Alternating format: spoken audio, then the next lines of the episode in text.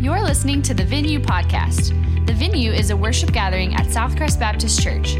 We hope that this podcast helps you find your greatest pleasure and purpose in Jesus. Amen. Well, good morning. Uh, again, it is good to be with you. If we haven't had the chance to meet yet, my name is Tony. I get to serve as one of the pastors here. I'm a pastor to young adults here at Southcrest. If you have a Bible, and I hope you do, open to Acts chapter 1. Acts chapter 1. We actually are looking at the same passage um, that Brother David is preaching from in the main worship center, and it just happened to fall out that way, being that uh, I got the call on Friday to fill in. Uh, so I'm excited. There have been many times in my own life, excuse me, where I felt unqualified. Many times, often, that I'm reminded that I am unfit for pastoral ministry. In fact, none of us are. I would sure, I'm sure Cole, uh, Casey, Austin, Brandon, even Brother David would agree. Regular, ordinary men like us are not fit for pastoral ministry, but there is something unique about us. Not anything that we have or we've done, it's all of God. And if we ever get to a point where we feel like maybe we are fit, then I've determined, even personally, that that is the time when we should be done. I've also felt unqualified in many other things in my life. Uh, I'm sure many of you in this room have felt the same way. Many times you yourself may have felt unqualified to do something simple or something difficult in life, whether it was something very tiny or maybe it was something really big, maybe the biggest responsibility you've ever had until this point in your life.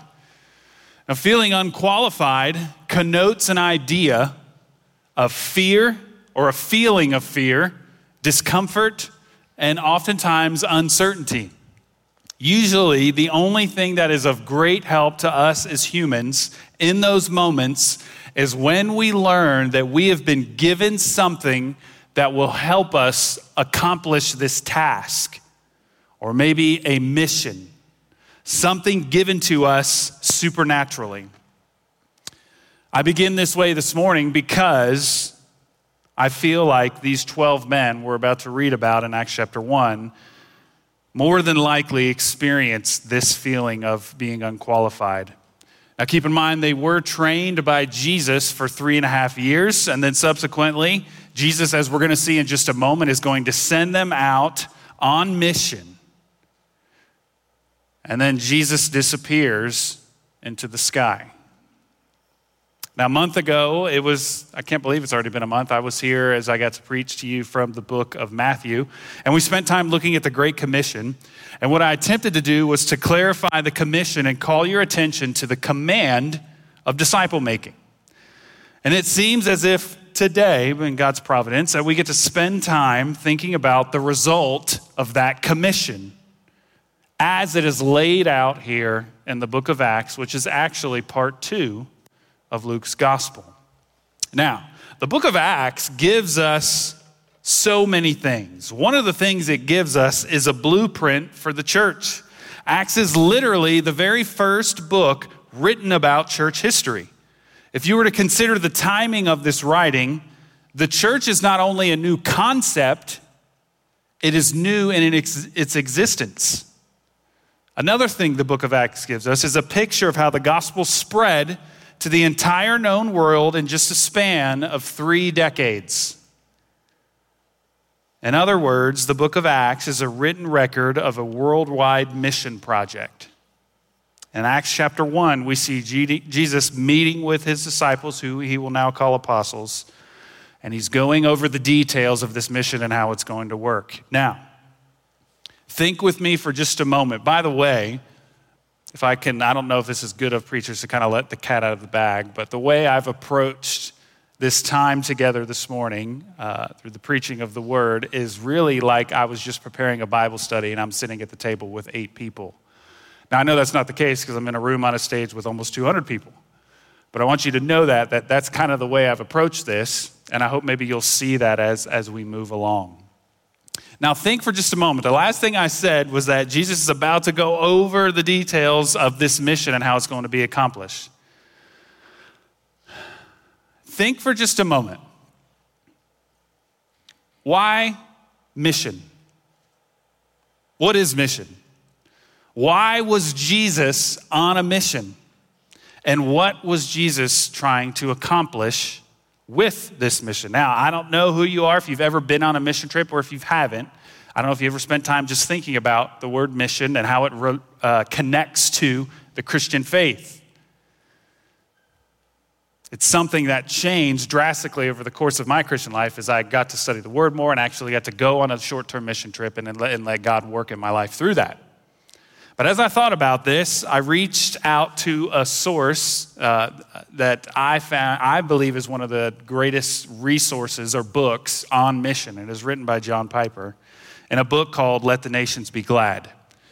And I bring this to your attention because he de- defines or describes mission in this way Missions is not the ultimate goal of the church, worship is. Missions exist because worship does not. Worship is ultimate, not missions, because God is ultimate, not man. End quote. Worship then is ultimate. It is what fuels our mission. Missions is not ultimate. Now, I believe this to be true because I know this. In heaven, missions will not exist, but worship will for all of eternity.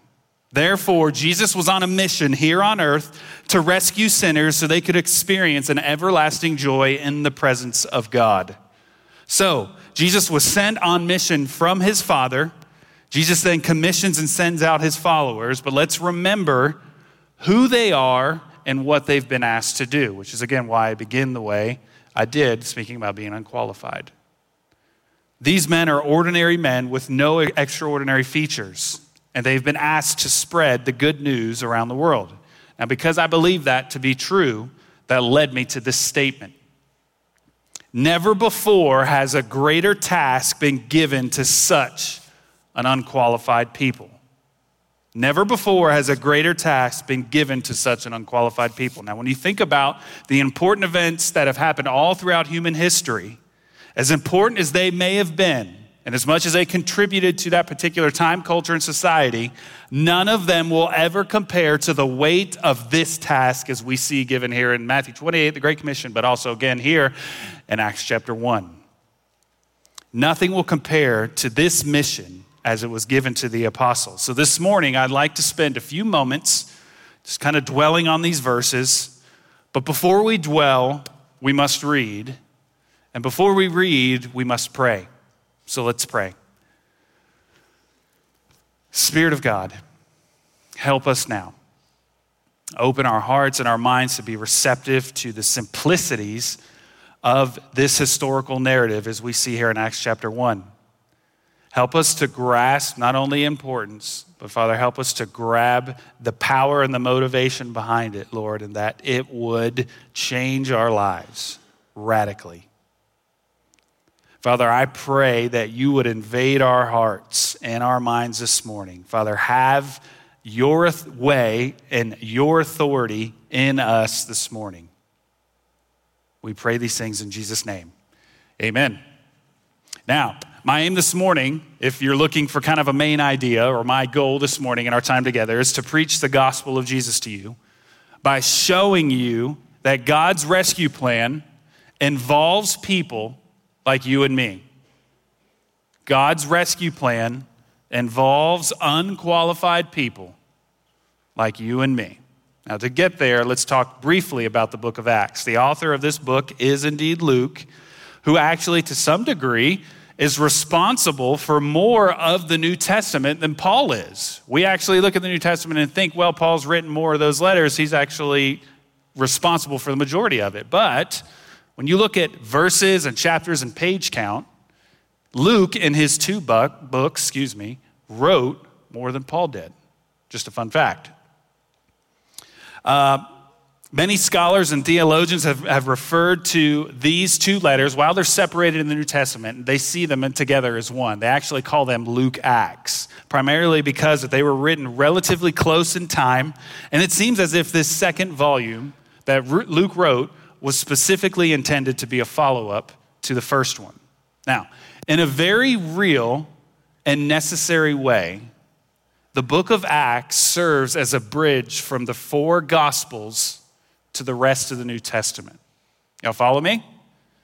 Four Gospels acts is the bridge to the rest of the New Testament, and here's what I mean. The Gospels, the four, first four books of the New Testament, show us or span the life of Jesus Christ, while the book of Acts spans the life of the Christian. In the first four Gospels, Jesus models Christianity, while in the book of Acts, everyday people are modeling Christianity. In the Gospels, we, you and I, are the admiring audience of Jesus. And in the book of Acts, we are now the ones on stage.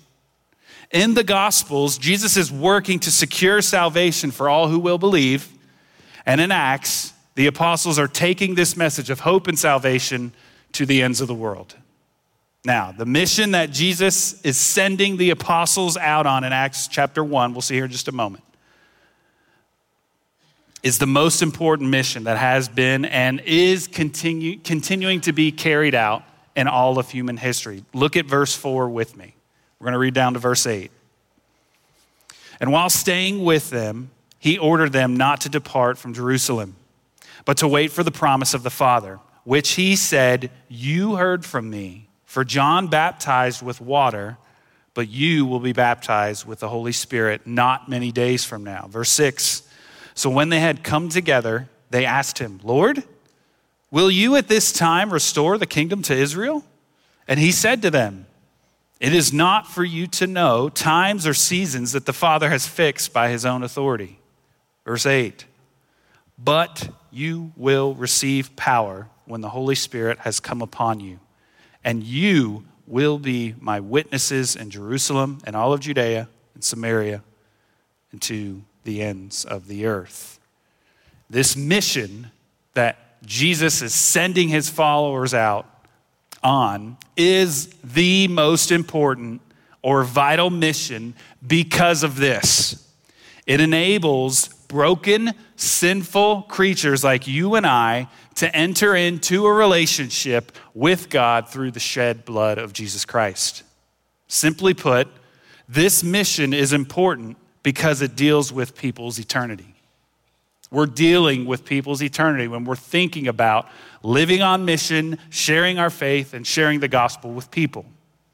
People will spend an eternity either apart from God, their creator, or they will spend an eternity in the presence with God, their creator. So, for the remainder of our time, what I'd like to do is look briefly at these verses. Again, I've, I don't have points. But I do have four things that kind of come to my attention as I read through and studied this. And again, I told you earlier I was approaching this as if we were sitting at a table together. There was eight of us and we're just doing a Bible study and we're thinking and writing and talking. I actually got to teach or preach this text about six years ago. And the way I approached it was I was trying to, with the small people that I was meeting, the small group of people that I met with that Sunday night, I was trying to approach it to determine what the main point of this passage is. Y'all with me? So in verses six, seven, and eight, I'm thinking through it, I'm looking at words, I'm trying to make connections, and I'm trying to determine what the main point of this passage is. So to do that, I want to highlight four things, four elements, if you will. Again, not necessarily points, but four elements that I see in this text that help us determine what is really going on here. Number one, we see in verse four, one of the key players is the apostles. The apostles. Now, here we are told who is going to be a part of this mission or who's going to start this mission. Jesus had spent the last three and a half years uh, of his life training these men, whom he, had, he is now calling, who he used to call disciples, but is now calling apostles. Now, there is a difference between those two words even though they are often used interchangeably in the New Testament. And let me again uh, define them for you just to, for the sake of clarity. We talked about what a disciple is about a month ago. A disciple simply is, when you look at the word that Jesus used and spoke in the text, a disciple is one who is a student or an apprentice, a learner, follower. And you see that in the life of the men that followed Jesus. They submitted themselves, they tethered themselves to Jesus. And he taught and trained them for three years. Now, the word apostle, what does that mean? It simply means this one who is sent out with a message. One who is sent out with a message. Now, understanding that, it's almost as if Jesus knew exactly what he was doing when he called those men that day, knowing that it was going to lead to his crucifixion, his resurrection, and then his commissioning out. He trained them, showed them how to do it, told them what to do, and then he sent them out. And, dear friend, brother, sister, it's the same for us. He calls us into his family, shows us how beautiful and good and loving he is, and then asks us to go out and share this message with the lost world. Now, again, as I thought about the main idea of this text, don't get me wrong, these men are important. They, they play an important part to this mission because they are the ones that Jesus had selected to carry the good news to the nations and to bear witness to his life and resurrection. So I don't want to minimize them, they are important. But you would agree with me, just in a few moments ago as we read those verses, that they are not necessarily the main point to this passage or this particular event. But they do play a role in it. Second thing I see in verse 6, we see the element of the kingdom of God. The kingdom of God. In verse 6, we see that the disciples are particularly curious and excited, and you see it as they question Jesus about restoring the kingdom to Israel. In short, they mean this Jesus, are you about to restore the kingdom of God as promised? Now, they weren't crazy for thinking that because those men at that time were simply just recalling the Bible that they had at, them time, at that time, which was the Old Testament.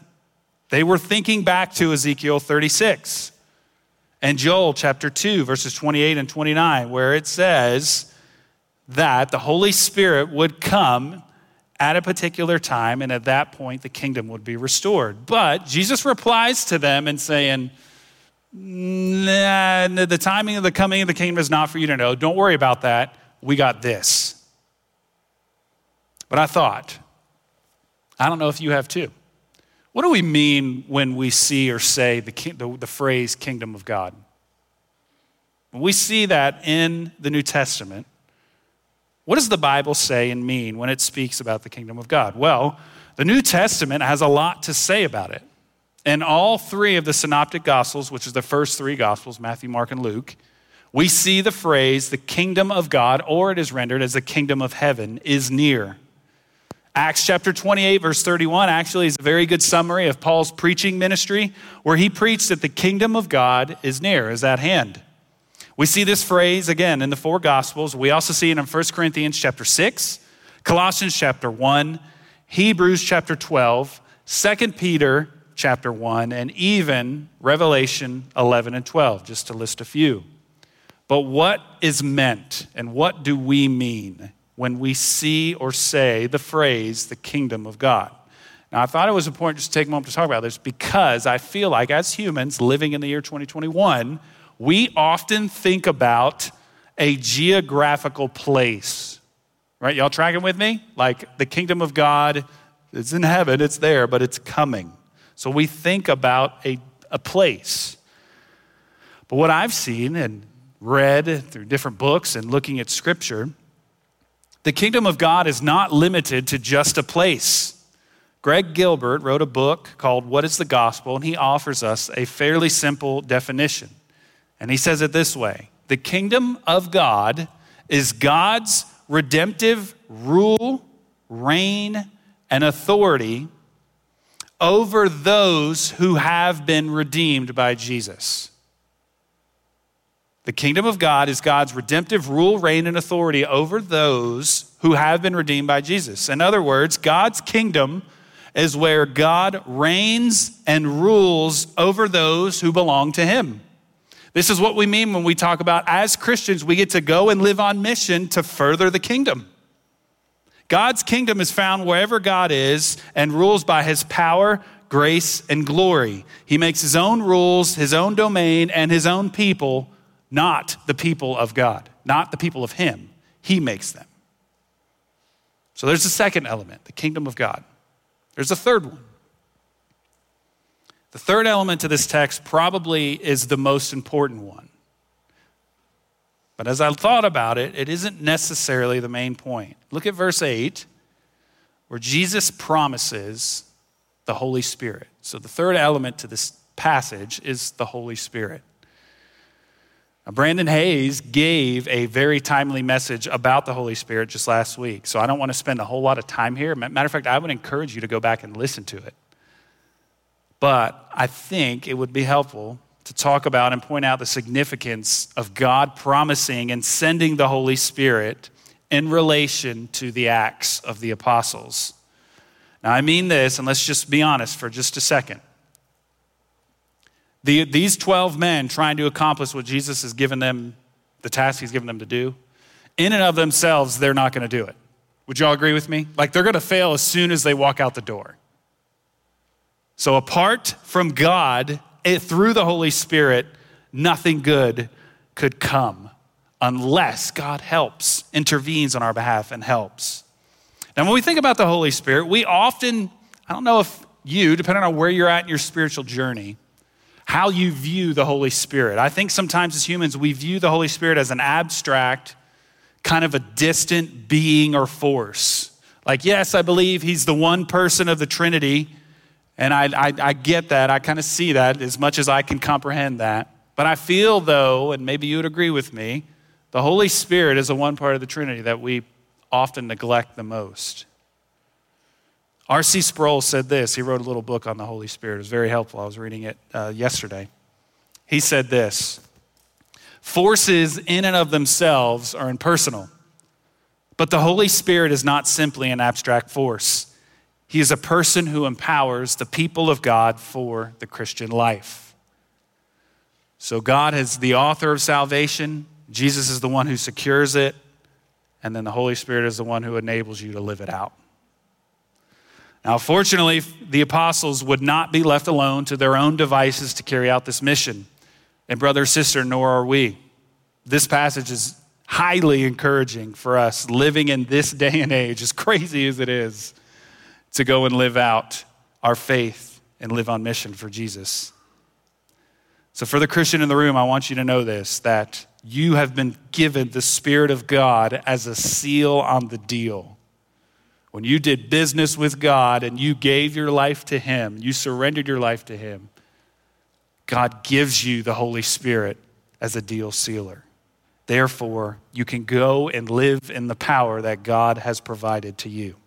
I like the way Tony Merida explained this when he was he commentated on this passage. He said this: Having received essential teaching, the disciples would eventually be given the essential power required in witnesses of Jesus. These ordinary people of God, equipped with the Word of God, empowered by the Spirit of God, dedicated to the Son of God, can accomplish the mission of God. That's them and that's us too. You see, sharing the good news of the gospel, sharing your faith, sharing Jesus with people is really only half the battle. We must consistently learn to be reliant and dependent upon the Spirit of God. It's the third element. Here's the fourth one. Fourth element in this passage, look at again at verse 8.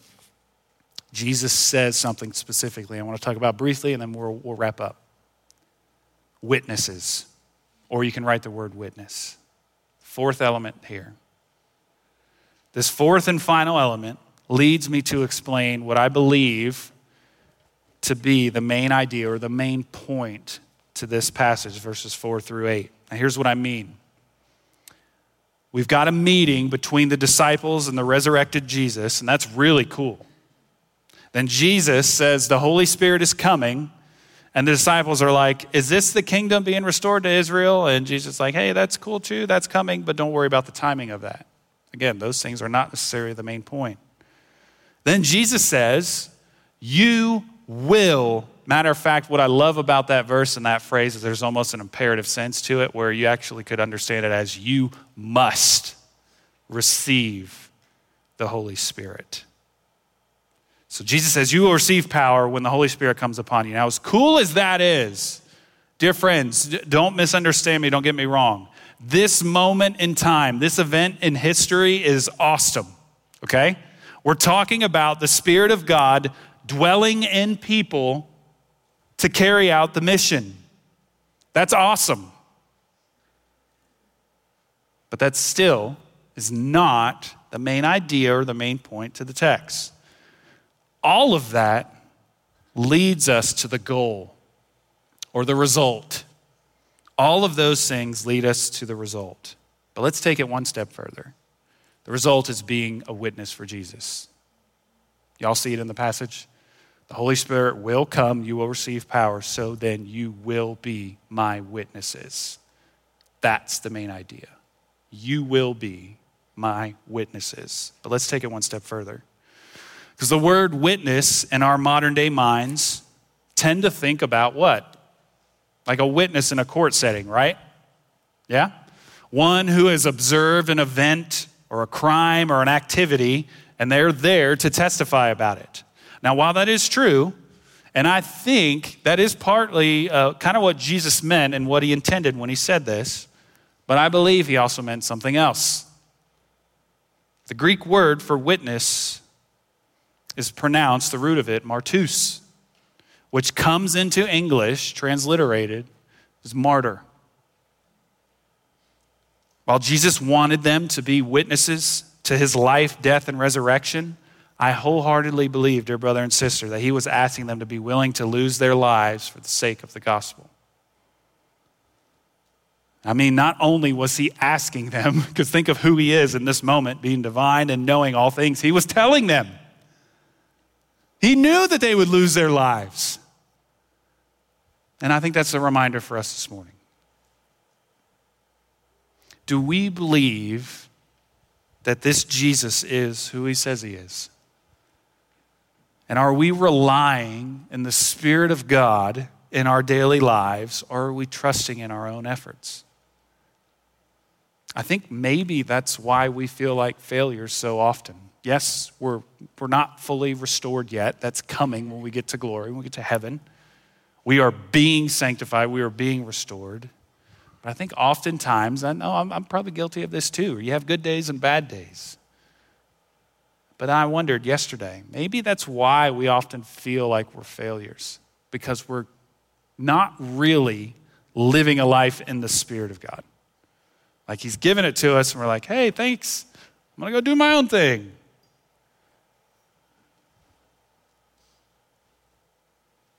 The great truth of being a Christian is this I can't, but Jesus can. Because Jesus did. I want to invite the band to come up. As we begin to wrap this up, and here's where I kind of wanted to go as we close. In our time of response, Brandon's mentioned this, and I wholly believe this. Anytime the Word of God is opened and preached and taught, I believe to some degree it requires a response on our part. Like, what are we going to do with the truth that we just heard? What are we going to do with it? So, in this room, I know that there are really two kinds of people. I know we all come from different walks and backgrounds and different ethnicities, and we come, we, maybe some of us are from Lubbock and some of us are from other places around the world. It doesn't matter. There are two kinds of people in this room Christian and non Christian. It's the difference. Not that we're better or more holier than now, it's just we've been forgiven. We're trusting in Jesus. So, for the two people in the room, I think here's the way we respond. For the Christian, first, we've been getting in the habit of, of inviting you to actually come and pray and, and use this platform as an altar. I'm not asking people to come up as we've thought about Acts 1, 4 through 8, looked at four elements, and we've seen what God is doing there through the apostles, and we see the results of it because, hey, we're here in Lubbock, Texas, worshiping Jesus because of 12 men who gave their lives for the sake of the gospel. so I'm not asking the Christians to come up and surrender their lives to the mission field. That could happen. If God's moving in your heart and tugging in that direction, then you respond.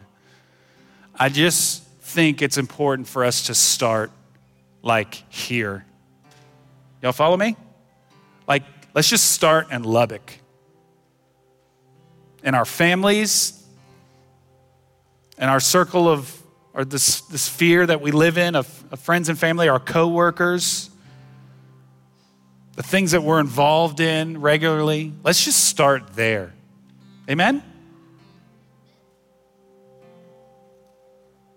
How can we ever expect anyone to go to the nations if they're not willing to start right here in their own backyard or in their own hometown? Acts chapter 1, verses 12 through 14, we didn't go there, but in the verses that follow, uh, 4 through 8, we see something pretty remarkable. The disciples just got the news from Jesus and they watched him disappear into the eye. Y'all remember that? And then they went into an upper room, locked the door, and devoted themselves to praying. So, can we just say this? Christian, like, you can do it where you're at. You can come up here. We're going to have people up front to pray with you. Can we just say, hey, I'm going to trust in the Spirit? And, and that may mean I'm, that's going to start by just having a difficult conversation with, with a family member or a coworker or students for a classmate or a neighbor, whoever it may be. Let's just start there. If that's you, the, the altar is open. You can come down and you can pray and you can lay it at the feet of Jesus. And you can know, dear Christian, wholeheartedly that you've got the power in you to do it. Secondly, to the non Christian, can I invite you to believe in this Jesus if you're watching online? To put your faith and trust in this gospel, this, this redemptive story that God has planned through all of history in the life, death, and resurrection of the perfect God man, Jesus. Would you put your trust in him? To find forgiveness of sin and to receive purpose and joy and who Jesus is and what he's done. Can I invite you to do that? And if that's you, you come forward.